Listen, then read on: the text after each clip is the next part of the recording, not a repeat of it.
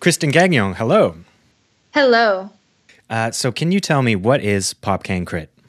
PopCan Crit uh, stands for Popular Canadian Architecture Criticism. Um, it's the name we gave to the symposium that's looking at the current conditions in popular Canadian architecture criticism that was held at the Azrieli School of Architecture and Urbanism this past October 21st, 2016. And you put this all together? I did. I was the, the lead organizer. So, what, what, what was the sort of idea behind the project that, that drove you to, to put this together? So, this is a, a, component of my own doctoral research, which is looking at um, the current state of criticism within Canada and um, this growing idea of a democratized criticism and what that means for criticism itself. Um, but the symposium was a chance to bring together um, 10 of the leading experts in this area critics, um, editors, um, as well as academics for a day of discussion just to really start the conversation um, around popular criticism. I think it's at a kind of a, a, key junction in its own history, so it's a chance to to to maybe more so ask questions and answer questions, um, but to begin looking at um, what criticism is and what it needs to be. Um, the reason for the interest in it for myself is the fact that I see it as one of the main thresholds between the public understanding and appreciation for architecture um, and the profession, as well as the academic understanding of criticism. Right, and we're going to hear from a lot of those experts, but I wanted to ask you, as, as the person who put this all together, um, who is architectural criticism for? Now, it's a, that's a great question. Um, what I think PopCan Crit is really focusing on is one part of criticism. There, there is academic criticism, there's historical criticism, um, but I think the key part of this is the popular nature. So this is criticism that is intended for the general public, um, for for a lay public, um, for anybody and everybody who experiences architecture on a daily basis, which is um, the majority of us. So it's a chance for um, for the critic to speak to the public. Okay, and so we're going to go to this conference in a bit, but uh, we usually start the show off with uh, "This is Spacing Radio." Do you want to help me out on three? Sounds great. Three, two, one. This, is Spacing, Spacing Radio. Radio.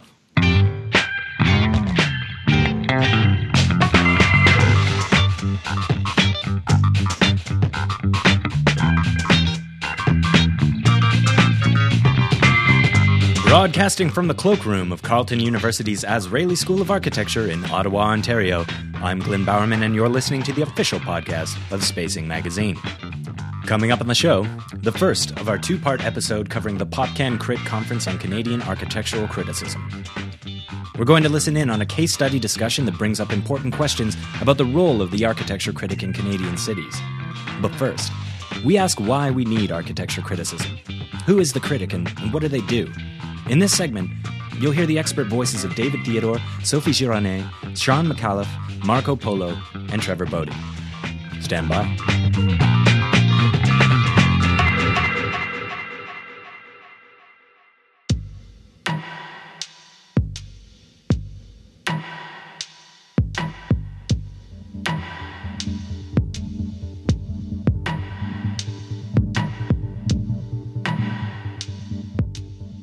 Everyone likes the idea of architectural criticism.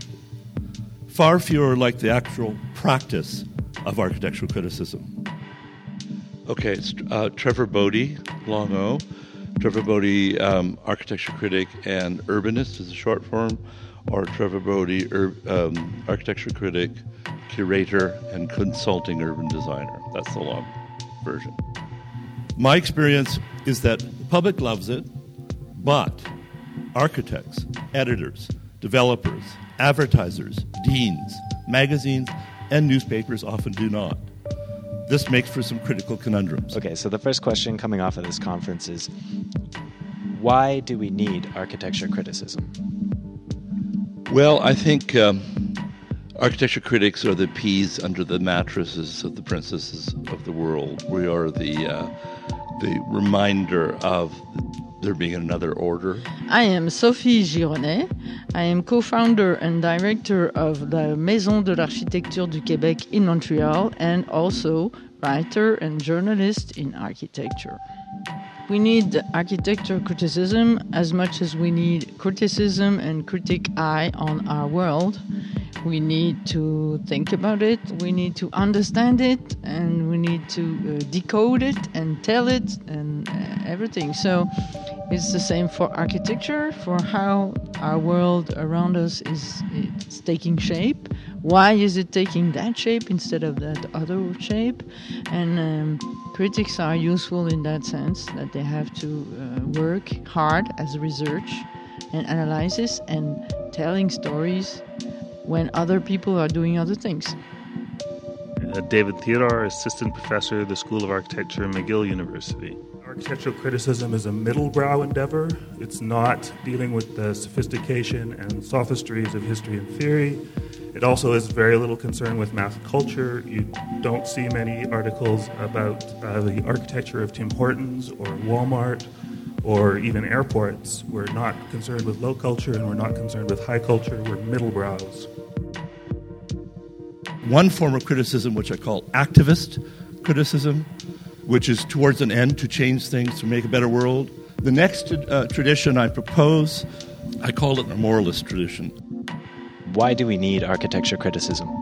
Well, we don't. We want it. It they're different things. Uh, it's wonderful to read good writing about stuff, and architecture is one of the things we want to read good writing about. So we we want we want it. I don't know that we need it. So the architecture critic is activist, architecture critic as moralist. Architecture critics are we're a very funny species. We're tiny. Uh, we figured out today in the course of events if you define architecture critic as someone who makes a living by writing on buildings, there's not enough of us in Canada to fill a taxi. The third um, tradition comes from Germany, from German Wittgenauer Semper, 19th century German scholarship and writing. This is what I, you might call it formalist or theoretical. Hi, I'm Marco Polo, a professor in the Department of Architectural Science at Ryerson University. Uh, my research is focused on the history and criticism of Canadian architecture. Strictly speaking, the responsibility of the academy in the construct of the traditional research university is the creation of knowledge, right? Not so much the dissemination, but the creation. And if you look at the the kind of mandates of the traditional research university, teaching is actually a secondary mandate. It's research and the creation of knowledge that are the primary one, which is what leads often to this idea of academic uh, criticism and academic writing as being kind of hermetic and esoteric. At best, this writing is exceptionally rigorous and unbeholden to the distractions of time and place of its creation, but at its worst, it could be pretentious philosophizing or portless formal analysis. I think it's actually quite different in, in our experience, in, in Canada at least. Well, we need someone who can contextualize for the public who may not have a background in architecture or understand the forces um, and processes that lead to architectural projects to help clarify some of those issues. Um, too often, I think people respond to architecture from a purely aesthetic uh, point of view.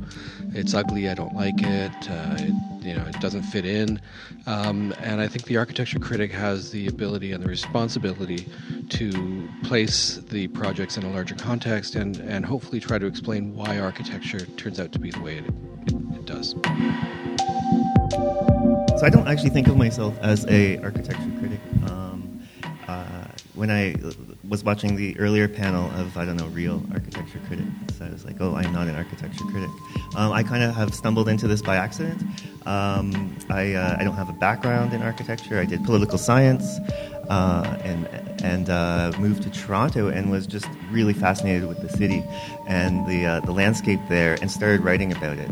And architecture criticism kind of came became part of that, um, but is not the whole part of it. Hi, I'm Shawn Micallef. I'm a uh, editor and writer at Spacing Magazine and a columnist at the Toronto Star. we need architecture criticism to make architecture better, just like any profession or political movement or, or restaurants or uh, art. Uh, you need an outside critic to come in and uh, kind of take a fresh look at it that who, who doesn't necessarily ha- have skin in the game or invested in the project itself, just like a, a, a kind of informal critique process, if you will, in the marketplace of ideas, I guess. Um, the, the, critic's role, it's very, it's, it's an independent role. It's kind of often self-generated, um, but these outside voices uh, are, are, really necessary to breathing uh, new ideas and new ways of looking at um, things that get built in our city. Both academics and popular critics uh, have switched from architecture as concern to urbanism as the main concern. People who are interested in architecture and design in our country tend to get exposed to it at the post secondary level. So if you have not had that exposure, uh, and that is your, your audience in the popular media, you are writing for people who don't necessarily have the foundational knowledge necessary to understand the complexity. Um, I think the, the audiences, uh, academic and pop, uh, overlap a lot, uh, but the, the, the, member, the audience member decides what they're looking for at that moment, probably. And I think if they're reading The Star, uh, they're not reading Canadian Architect, or, or you know, like they, they kind of, there's expectations that the audience brings. I have just the greatest respect for someone who has to struggle with five, six, seven hundred word articles in a newspaper to try and get across the the degree of complexity that architectural criticism requires. It's an extraordinary feat. It's also particularly challenging because, in general, you're writing for an audience, if they're not schooled specifically in architecture and design, who have little or no foundational knowledge about any of those issues because that doesn't really form part of our general education. If you want to reach an audience, obviously you have to present material in a way that is engaging.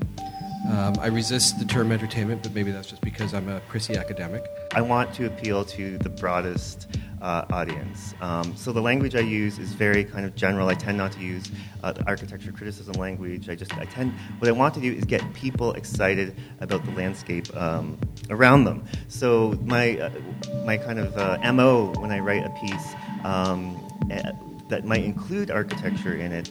Uh, it it's a kind of a general interested i want to get people interested in a thing and, and entertain a little bit um, which is sometimes the difficult thing of composing a weekly column of being entertaining at the same time so they keep coming back um, and also uh, say something in between there. Um, so that, i always find that's my challenge i want to just push people to look and see and make up their own minds I love talking about Robarts Library in Toronto to the Toronto audience because it's the most hated building in Toronto. Once, when I was giving a walking tour, uh, it's one of the, the only time I've ever been physically pushed, uh, standing in front of this building telling people why I love it. Uh, somebody just pushed me and said, "No, it's bad." Uh, so I realized at that moment I can keep revisiting this, and people will uh, kind of you know be attracted to it or not attracted to it. I, I, think I'm trying to like push nudge people, and this gets to the advocacy uh, aspect that you were talking about, uh, into appreciating um, uh, what we have.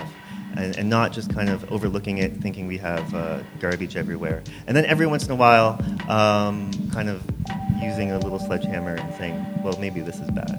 Maybe this is bad. But overwhelmingly trying to um, celebrate what we have.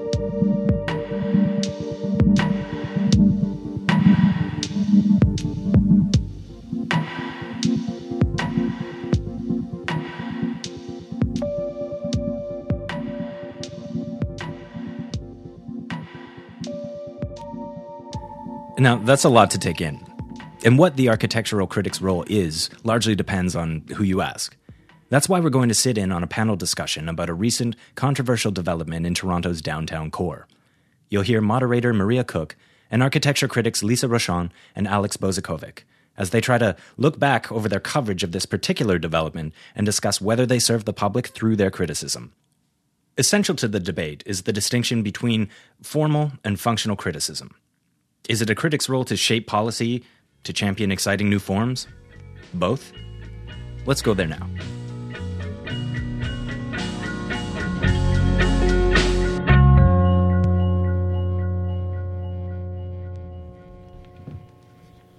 Okay, so this is the uh, this is the last panel of the day, and then there'll be a round table talk. Um, So, in this session, uh, we're going to look at the question of criticism in relation to a dramatic current project in Toronto. Um, it's marketed as Mirvish plus Gehry. It's named for the developer David Mirvish and architect Frank Gehry. Uh, it's a billion dollar project that is going to soon start on King Street near Roy Thomson Hall. I'm just going to give you a little bit of background on it so that I can understand uh, um, how it all unfolded.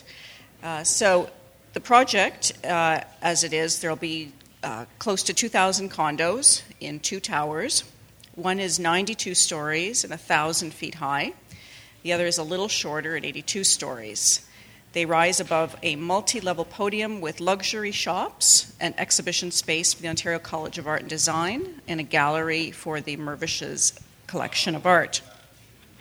The Princess of Wales Theatre, which is a Mirvish property already on the site, will be preserved. So, about exactly four years ago, the project was announced as a game changer for Toronto by Mirvish and Gehry. And the announcement took place at the Art Gallery of Ontario. At that time, uh, the Princess of Wales Theatre and several other heritage buildings were going to be demolished and replaced with six stories of high end retail and 2,700 condos filled 2,700 condos um, and three towers packed closely together. So, in this initial proposal, Gehry and Mirvish uh, sought to challenge Toronto's official urban design plan and the community values which underpinned it. Less than two hours after launching the proposal, City Council enthusiastically voted in favor. The project that they approved had evolved considerably. So, the question for the panel is what role architectural critics played in this, and what was the role of public pressure and opinion? And just to set the stage again, um, the architectural reviewers, uh, in large part, including uh, I say, I'd say Alex and Lisa, uh, gave qualified support for the project from the beginning, but the public uh, was much less enthusiastic. And so, to quote one citizen speaking at council, a condo tower is a condo tower, and Toronto has lost too many heritage buildings already. So, uh, we're interested in what this case study says about criticism today and the relationship between professional critics and the general public, and as I said, the role that architectural critics played in how this project unfolded and what was the role of public pressure and opinion. So, who'd like to go first? Well, hi. Hi again. Yeah, I mean, I think um, it is a fascinating case study, and um, I think it raises so many issues which we've been discussing today. Um, one is, you know, how much should the architecture critic assume in terms of power? And so when the architecture critic weighs in, to me, that is not. Um, um, an indication that one project will go a certain way. I mean, an architecture critic can influence voice, can influence developers, can influence um, city uh, urban designers and planners, but I think it would be really naive to imagine that the critic is working on a kind of singular position. There are so many voices, and the city is such a complex organism. Um, that many, many players are involved in these decisions. So, oh, there I am. And um, this was at the unveiling of the scheme at the AGO. And um, Frank Gehry, of course, had come off a kind of honeymoon um, relationship with Toronto. At that time, his Art Gallery of Ontario, I think, had uh, enjoyed a very uh, positive impact on the city. Uh, I had reviewed it very favorably in the Globe. It uh, was considered to be um, a significant warming up of the institution. Um, and it was, of course, opened, the AGO, at about the same time that the MoMA was also um, opened and, and uh, redeveloped uh, by Taniguchi. Um, and so there was this kind of honeymoon uh, moment that Gehry was enjoying and then David Mirvish, who has a, an extraordinary collection of color field paintings, which I've seen um, in a very discreet, low rise warehouse, um, wanted to do something significant for the city.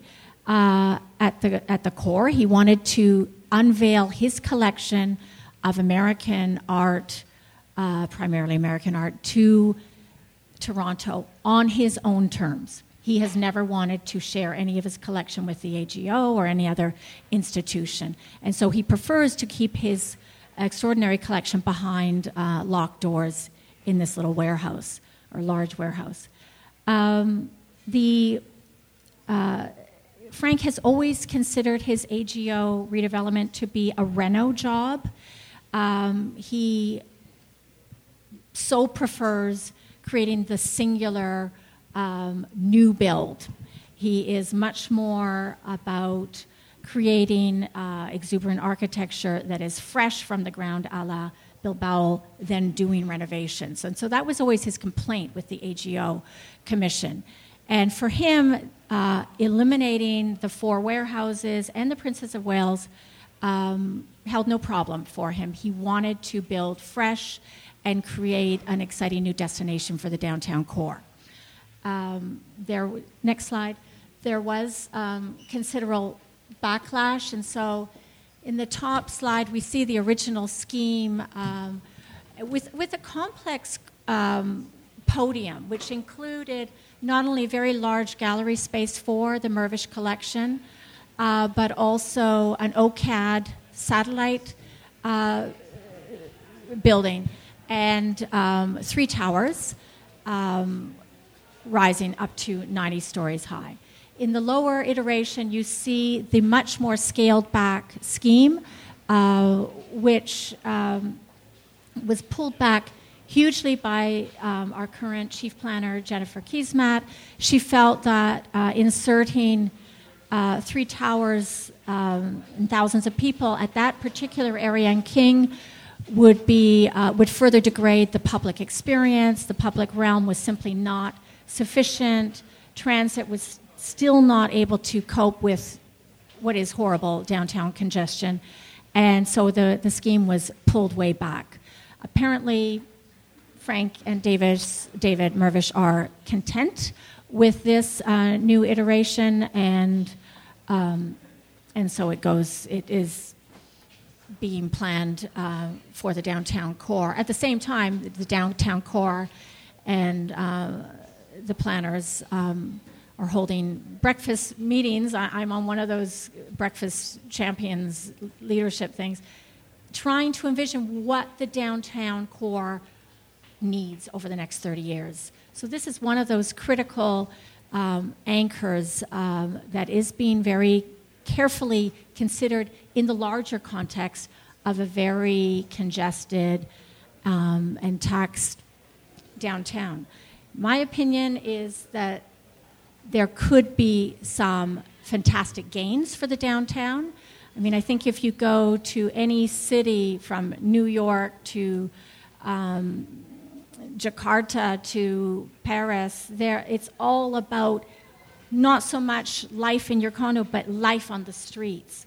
And that is where the great living rooms are occurring. And so bringing people out, tantalizing them into the streets, into the galleries, into the restaurants is part of this discussion as we consider the, the Mirvish Gehry.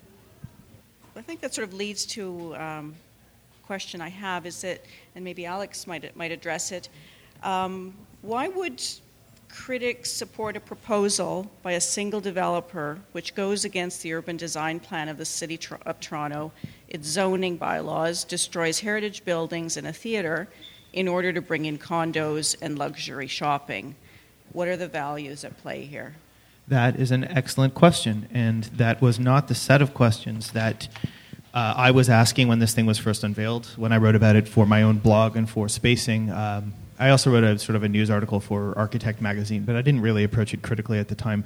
Lisa was quite supportive of it um, in, in her first piece. If, if I recall correctly, you had um, you know had you raised a set of issues about sustainability, about the quality of the public realm, you know certain values and certain things that should be fixed. But basically, you were excited. Well, I was really excited by the audacity of it, yeah. um, and that I think that Toronto is a very measured city. Um, we have had some uh, moments like the Toronto Dominion, um, the Santiago Calatrava atrium. We've had moments of exhilarating architecture. And to me, um, we have been so uh, drowned in banal condo developments, uh, which all typically use about the same green glass from China. And I, I found the kind of level of sameness around downtown um, building to be suffocating. And um, so to me, it was, um, uh, it had the promise of something iconic. And at the same time, I had reservations. So I think I listed four uh, pretty large reservations around what are, what are these high towers doing in terms of um, humanity, like the, the kind of disconnect that people are feeling in these towers where there is kind of the highest incidence of suicide uh, in Toronto. And, um, you know, is it a sustainable proposition or after 30 stories, is it really just a play to the ego? Um, and, I, and I also I've questioned the kind of greed around why if you want to showcase your art collection, why you need to do 90 stories. Did you write? Did you write three. that though? Sorry to interrupt, but I don't really. I don't. No, I don't writing think I that. used the word greed at that time. No, I don't remember that. I don't, I don't think you did. And I, don't- I know I certainly didn't, and I don't really think from either of us or from a lot of the other critics who looked at it. Certainly, Christopher Hume in the Star. There was really a lot of critical. There was there wasn't a lot of critical questioning of the sort of the basis of the scheme. Um, you know, the initial scheme, which had three towers and which had 2,700 units on it, um, in addition to a lot of retail space, this gallery, and cultural space for OCAD University, um, you know, that the details got kind of overlooked in this initial um, flashy unveiling of the project. Um, so if we can skip ahead from this, this is Gehry and David Mirvish at that same unveiling. If we can just go to the next slide, um, this is the first proposal again, and you can get a sense. We've already seen this now, but you can get a sense of the scale of it. Um, but this is a graphic from a piece that I wrote uh, the better part of a year later that starts to where I started to look at this project a little bit more critically. My after my initial response, which is similar to Lisa's of being excited about the, the quality of this building, I mean, I was certainly, and I remain excited about the quality of it. I mean, Gehry can do, although he has rarely, he can do a very good high rise. Anyone who's seen the high rise apartment tower he finished in Lower Manhattan a few years ago knows this. I mean, that is an interesting building, or at least on two sides it is, um, that is very well built, uh, very well realized. So the idea that that should happen there, on this site and that there should be a tall residential building on this site, um, you know, I don't think is really in question. Why it needed to be 2,700 units, or why it even needs to be 1,900 units for that matter, you know, with a half million square feet of retail, uh, you know, is another question entirely. Um, you know, David Mirvish is certainly interested in doing a legacy project for the city, but he's also interested in making a lot of money. Um, and the Mirvish family, as they began to do this, sold off the site of Honest Ed's, the discount store, and the entire block of land that surrounded it, which they'd been holding for decades as basically a land bank. Um, you know, and people are sentimental about that, but that's that's another story. Um, you know, they made something like 180 million dollars from the sale of that land. They own this site entirely. So this is not a typical developer proposition where you have to cram in a lot of revenue generating space in order to make the thing work. They didn't need to do anything at all. I mean, beyond funding the museum itself, this new gallery that Mirvish is creating and setting up an, um, an endowment to fund it, you know, they didn't really need to do a project at all. So, you know, the idea that this needed to be in the form that it is in and that it needed to be as large as it is, you know, is not. That is David Mirvish's argument, and that is a developer's argument. And I think How did you challenge it? Well, I sort of challenged it the next year with a piece that was accompanied by this graphic, and I raised a few points uh, in that. I didn't say it was a bad idea, but in short, you know, I started to look at it more as a story about urban design and about the planning process in Toronto than about the architecture of this building itself. Because I think, you know, we're agreed that the quality of the architecture is going to be good. Um, and that's not really what's in question. Um, but this shows you the scale of some buildings that exist uh, in the neighborhood, the red ones having been, if I recall correctly, proposed, yeah, approved but not built. And then, you know, Gehry's sketch is inserted on this. You know, it was 20, nearly 30 stories taller than anything else that's being proposed in the neighborhood. Uh, next slide. So this this shows you uh, the Kings Spadina neighborhood in Toronto, where this thing sits. So this is, for those who don't know, this is one of two places, two industrial neighborhoods on the shoulders of downtown Toronto, which were uh, industrial and warehousing districts. Um, this one primarily home to the garment industry, and in the late 1990s, there nothing was happening here because the industry had basically died in Canada, uh, and so there was very little commercial activity and very little development uh, because the city was interested in protecting this neighborhood for uh, employment uses. So what they did was to open up the planning in this area and another one. Um, through something that was called the Two Kings. Uh, Jane Jacobs had a significant influence on, on making this happen. And the idea was by loosening up the zoning to let developers come in and shake things up and bring some prosperity and bring some people. Now, that succeeded in ways that really nobody anticipated. Uh, the scale of the development that's come into that neighborhood in the past almost 20 years has been extraordinary. And the context in Toronto is that the city has been growing rapidly economically and in terms of population, and all of that has created a strong demand for new housing. And there are very few places in Toronto where that can go. Um, most of the house neighborhoods around the edges of downtown have been protected uh, by the city's official plan, and that is, in political terms, untouchable. I mean, those neighborhoods cannot, are not allowed to take any form of even sort of incremental intensification, which I think is a huge problem. But that's the reality. And instead, what has happened is that a lot of the growth has gone into a few places, including this one, where there used to be nobody living, uh, essentially. And so there were no neighborhood associations in place to fight all of this new development. And I've talked to city planners about this, and they don't. They did not anticipate anywhere near the scale of development even five years ago. They didn't anticipate the heights and densities that they're getting now. And we have to understand, too, that the planning process in Toronto is incredibly murky and opaque and unpredictable and political. So, in essence, the city, whatever the city's official plan calls for in this area now, uh, is loose, but it, the densities and heights that it calls for are unrealistically low. So everybody understands that whatever is permitted, whatever is as of right here, is not going to happen. Um, the city planners don't want it to happen. Um, and there's also another overlay of provincial policy that demands intensification, which means more people along transit lines and in the central city. Alex, so, can, yeah. I, can I jump in? Please. Okay. Um, I think you know we're, we're trying to. Um, I think maybe, rather than understand all the ins and outs of this, I think we're trying to understand. Um, we're using this as a case study for, for criticism and, and how it works and what are its impacts and what the critic says versus um, how, how the public reacts and also I guess your role in terms of um, you know whether you how much you support or how much you, you challenge a controversial project. Sorry, I, I am getting there. I promise. Yeah. Okay. Because I mean, I'm looking at uh, one of your early art, one of the first articles, and you know, the complex could make an exciting impact on the city. Mr. Mirvish has made important contributions to the city. There's a reference to the brilliant Mr. Gehry. Um, you know, he's arguably the greatest living architect.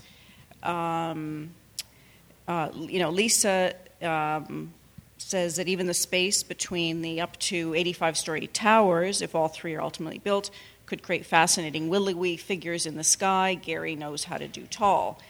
Um, so it's all like this is really very cool.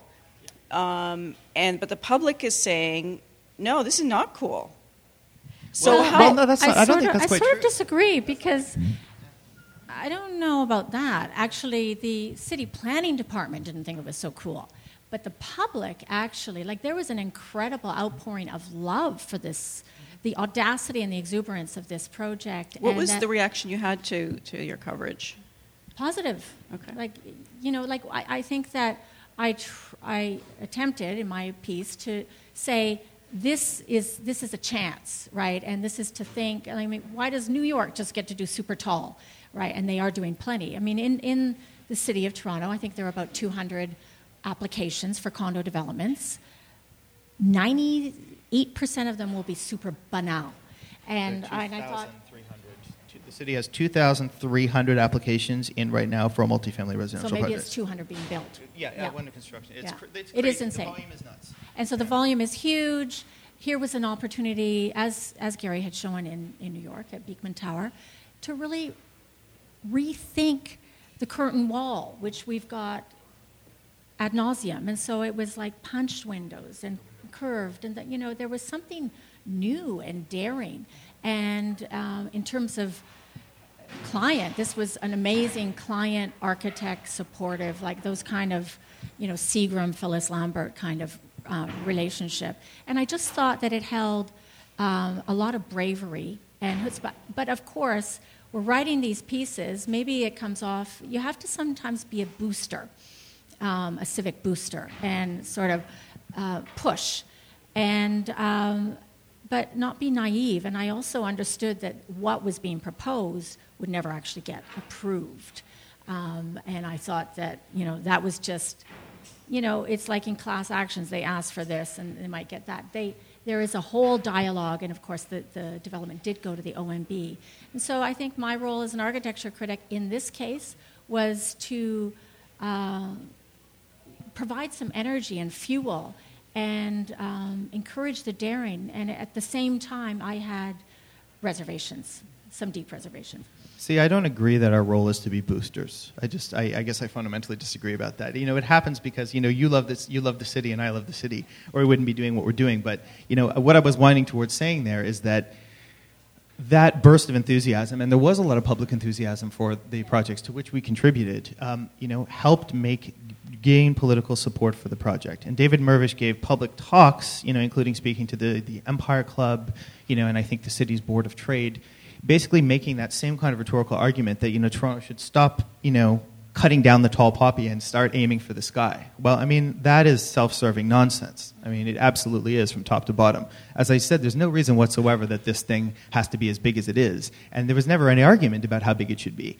Um, so really, the question becomes, what does it does it make sense to have this level of density and this level of height, and does it matter? And that's when I came back to this after a few months. That was the approach that I took, not as clearly, I think, or as early as I would have liked. I, like I said, I, I, I, think I kind of missed the boat on this.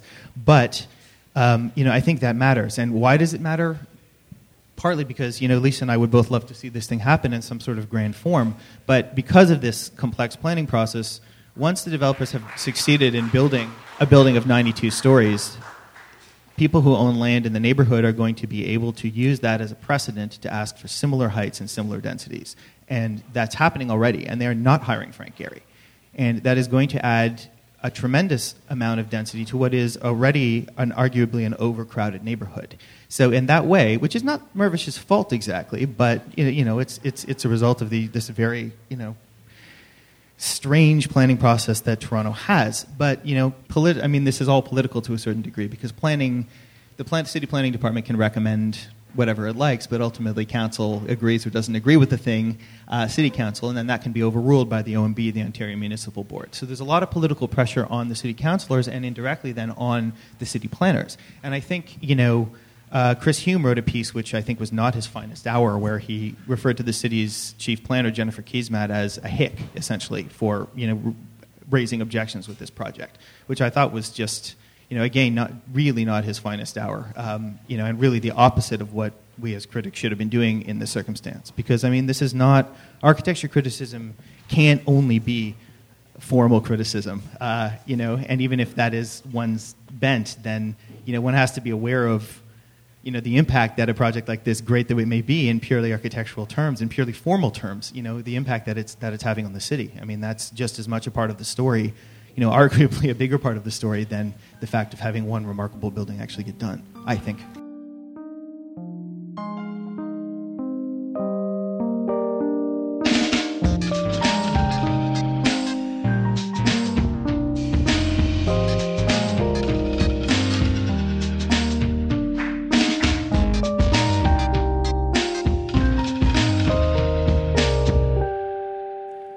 And that's the show. Thanks so much for listening.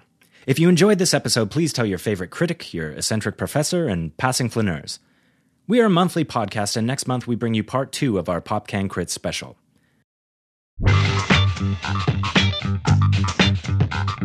PopCan Crit was presented by Spacing Magazine and the Azrieli School of Architecture with funding support from the Social Sciences and Humanities Research Council. Sponsors were the Royal Architectural Institute of Canada, Carleton Immersive Media Studio, Carleton U's Faculty of Engineering and Design, and the Ontario Association of Architects. Thanks to supporters Arc Hotel, Astley Gilbert, Fauna, Building 22, and La Maison de l'Architecture du Québec. Organizers are Kristen Gagnon, Bryn Campbell, Matthew Blackett, and Stephen Fye. I produce this podcast with Neil Hinchley, who composes our music, and you can find that music on SoundCloud at track 82. Technical support was provided by Pixel Pie Productions at pixelpi.ca. Hit us up with any questions, comments, concerns, and scoops on Twitter at Spacing Radio, all one word, or email me at glynbowerman at spacing.ca. That's G L Y N B O W E R M A N at spacing.ca. Visit our blog at spacing.ca or visit our city store at 401 Richmond Street West, Toronto, Ontario. Until next time, please don't assault architecture critics, no matter what you think of the Robarts Library. Cheers.